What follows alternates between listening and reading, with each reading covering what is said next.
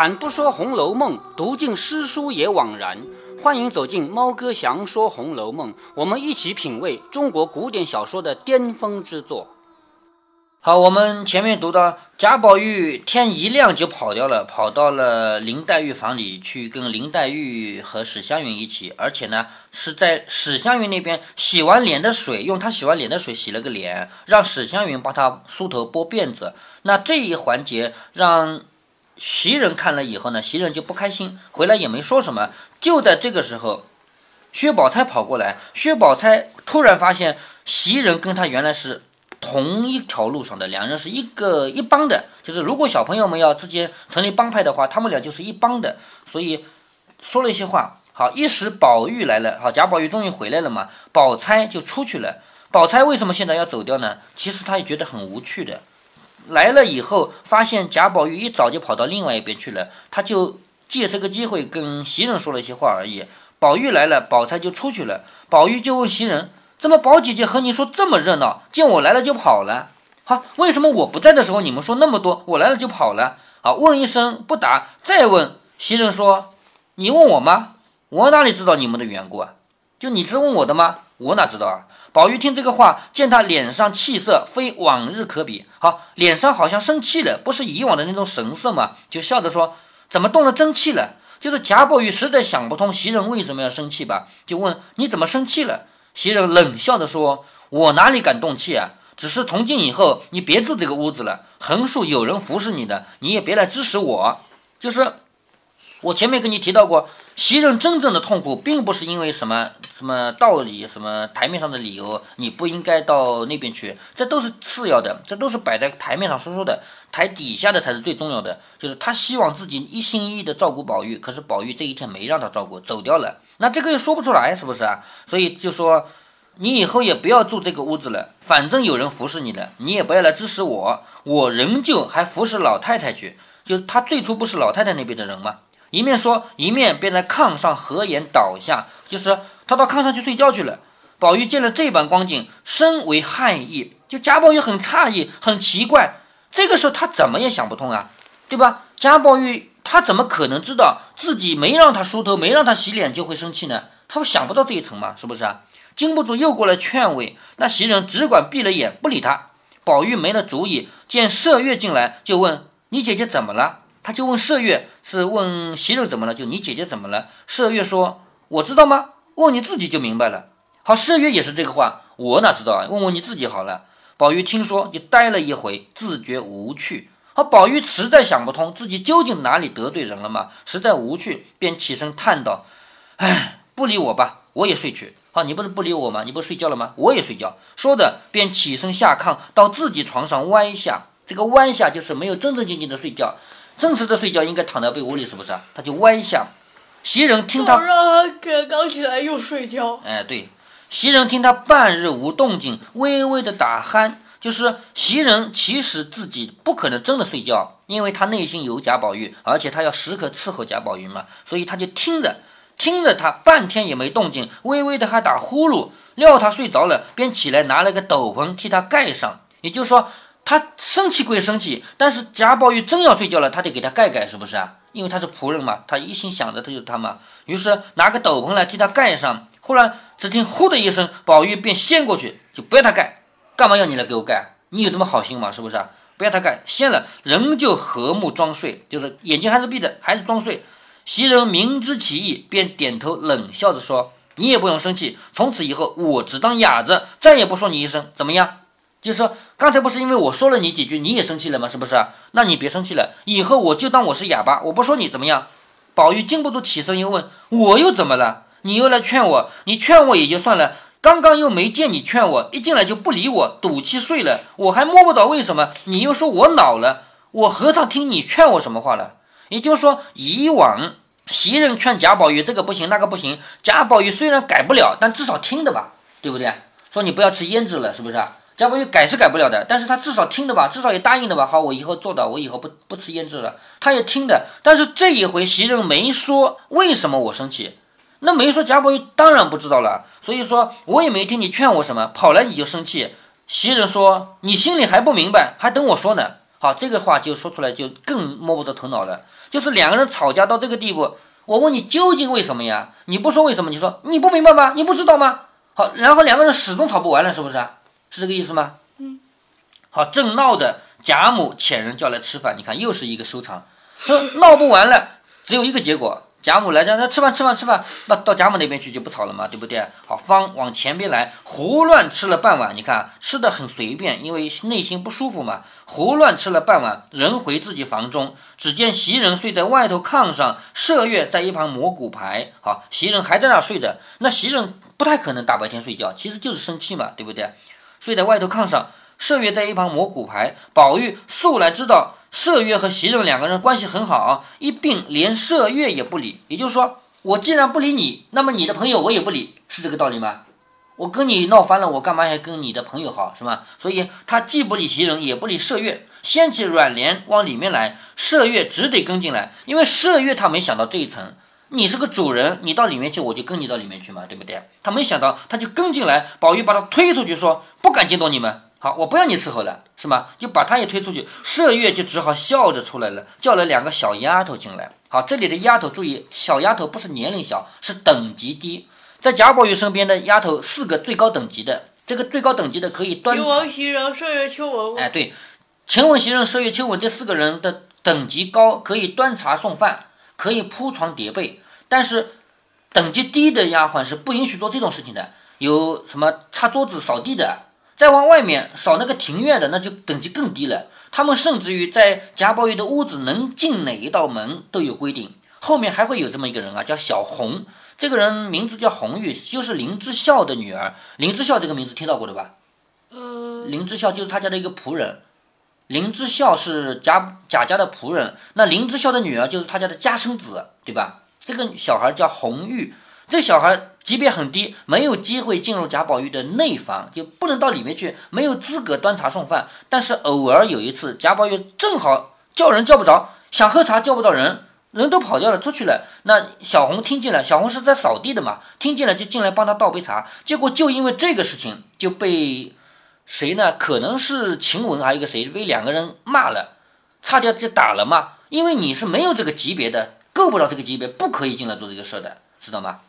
现在是这样的，是贾宝玉他内心啊愤怒，他不理袭人，干脆连麝月也不理，说不要你们伺候了，你们走吧。然后麝月总不能真的没人伺候吧，就叫了两个小丫头进来，就是两个级别比较低的丫头。宝玉拿起一本书，歪着看了半天。你看，其实他也不想看书，就是假装自己不要人理睬，是不是啊？歪着看了半天，要查，抬头见两个小丫头在下面站着。好，这两个丫头不认识吗？是不是？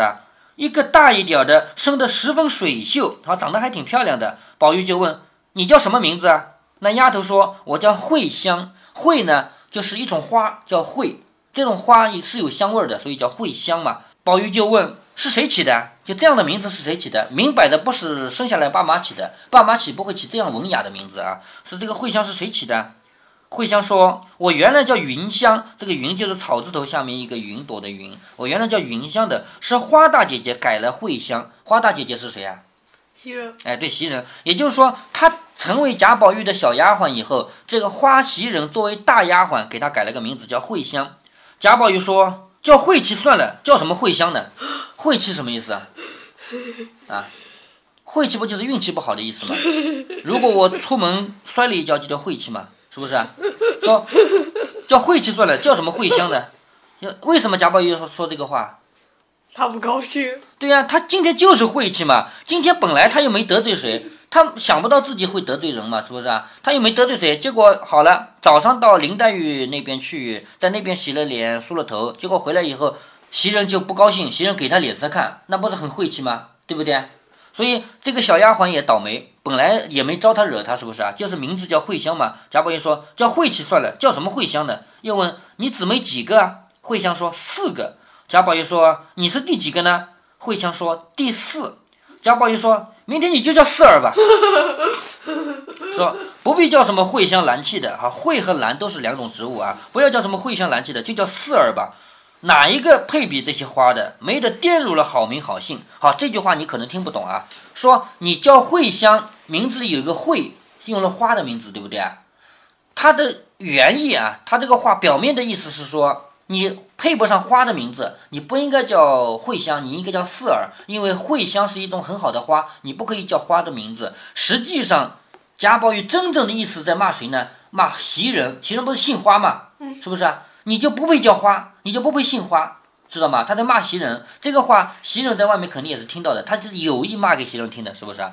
他说指桑骂槐，哎，对，指桑骂槐嘛，他就说你就叫四儿吧，不要叫什么茴香兰气的，哪一个配比这些花？没的玷辱了好名好姓，就是包括花袭人在内，你凭什么姓花啊？玷辱了那些好名好姓，对吧？一面说，一面命他倒了茶来吃。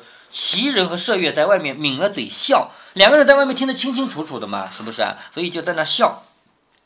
这一天，宝玉那麝月有没有什么事？麝月当然也觉得好笑了，当然骂是没骂麝月啊。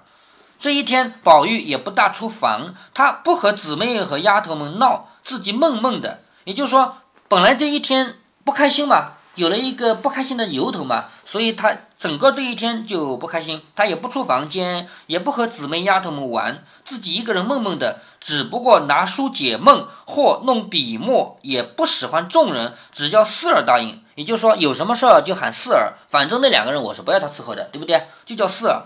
谁知其他和大丫鬟呢？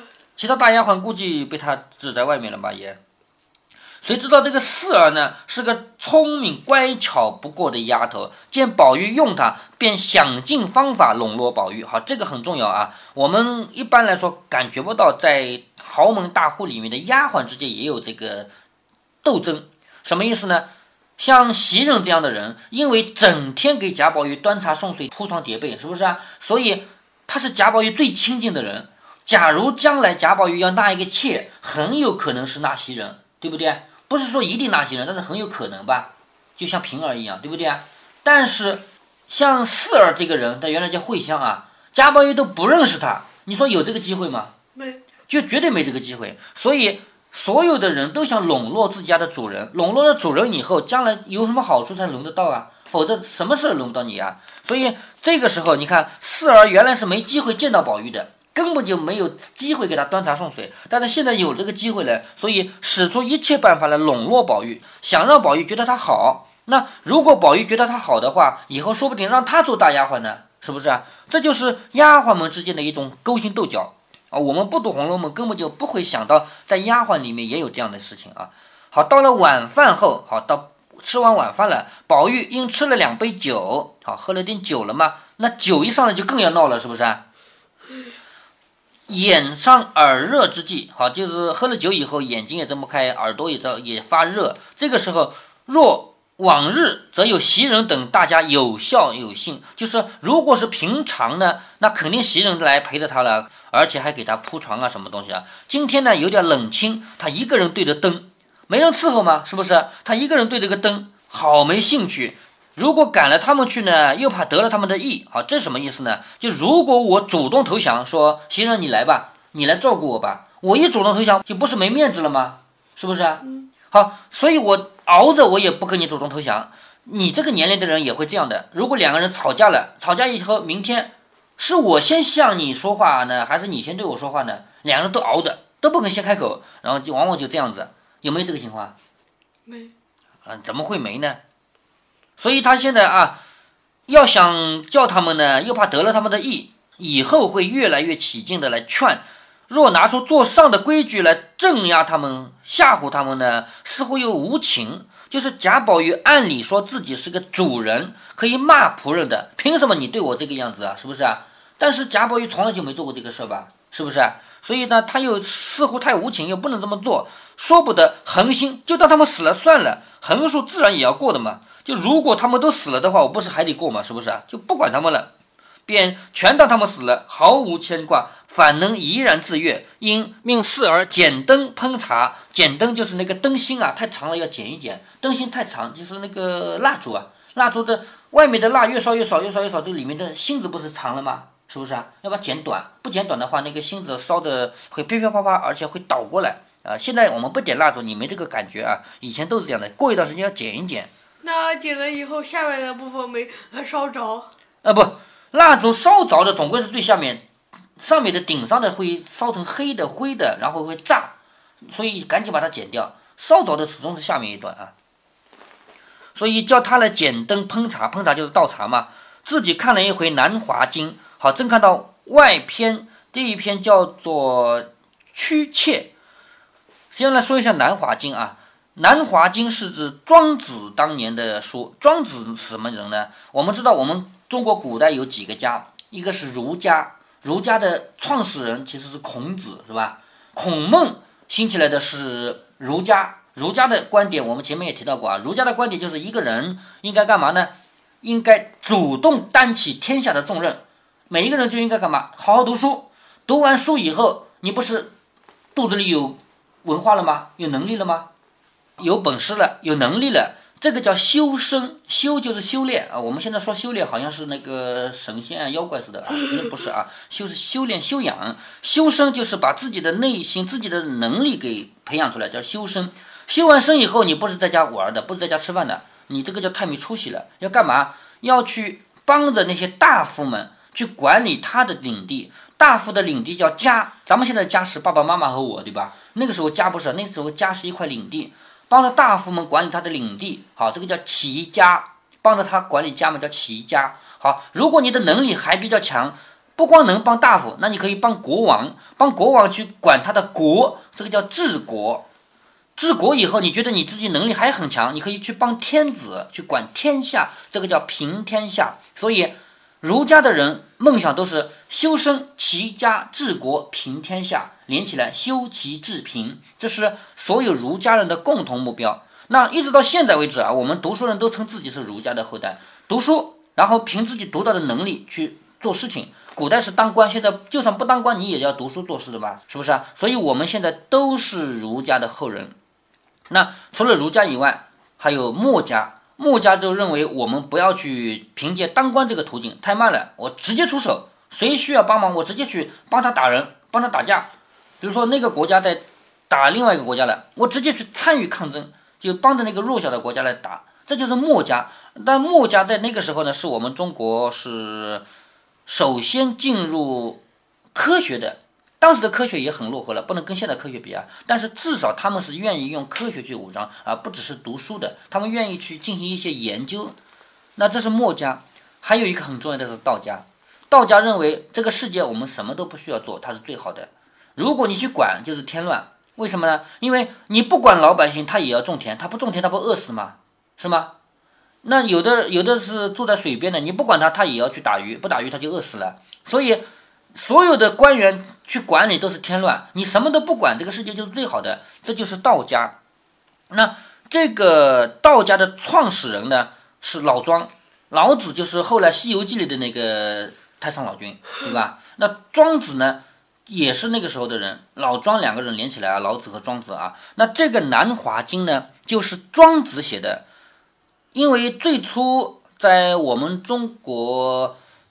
什么时候呢？在汉朝啊，刚开始汉朝建国的时候呢，他们还是坚信道家的这一套的，一直到汉武帝时期，后来就是汉朝的后面半个才开始独尊儒术，就是把这个儒家的这一套拿出来，皇上皇帝拿出来说，我们全国都应该靠这个，然后道家就受到打压，就没有那原来那么庞大了。在那以前，道家都很兴旺，但是呢，后来紧接着你要知道。汉朝就没多少年，后来就变成三国了，是不是啊？三国两晋，然后到南北朝，佛教就进来了。佛教是那个时候进来的，然后到南北朝结束以后，不就是隋唐吗？对吧？隋唐年间，当时佛家、道家、儒家这三家就是并起的，而且那个时候的皇帝呢，有的皇帝是信佛的，比如说是南北朝时期的那些皇帝，像出生在咱们这儿的有一个齐梁。对吧？齐梁，咱们那边不有齐梁故里，还有一条路叫齐梁路嘛？就是老家，就是爷爷家那边，还记得吗？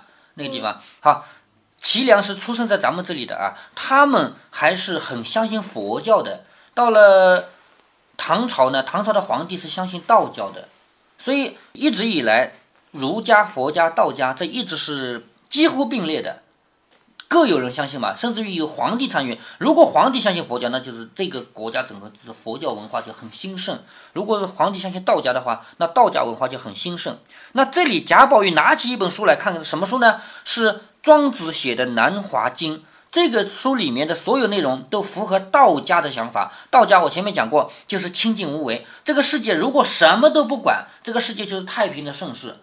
当然，这个话站在我们的角度不一定理解，不一定支持啊。但是那个时候他就是有人这么理解。所以接下来我们下面一段，我们来详细的读一读这个《南华经》，看看道家他是怎么样理解这个世界，以及这本书对贾宝玉的重要性。贾宝玉从现在开始，慢慢慢慢的要改变，要他更加全身心的进入道家的体系里面去。我们知道这本书从头到尾是里面饱含了佛和道的色彩的，是不是啊？但是贾宝玉这么个小孩儿，才十几岁的小孩儿，他什么时候开始真正领悟到佛和道的境界呢？就在这几回，第二十一回他领悟了道家的东西，然后第二十二回他领悟了佛家的东西，就二十一回、二十二回这两回。贾宝玉分别进入了道和佛的世界，从此以后，他就更加坚定的去抵，从内心啊去抵制这个儒家。他老爸不是希望他去读四书五经考试当官吗？对不对？那就是儒家的一套嘛。那他原来就不喜欢贾宝玉，从从来就没喜欢过儒家。而从第二十一回他进入道家的世界，二十二回他进入佛家的世界以后，从此以后他就更加坚定的，绝对要跟他的老爸走不同的两条路了。虽然他不可以跟老爸这么说啊，老爸我不听你的，这个话是不能说的，对不对啊？但是他的内心就是坚决要走另外一条路，他就不会去走儒家的这条路了。好，我们先休息一下，再读这个《南华经》。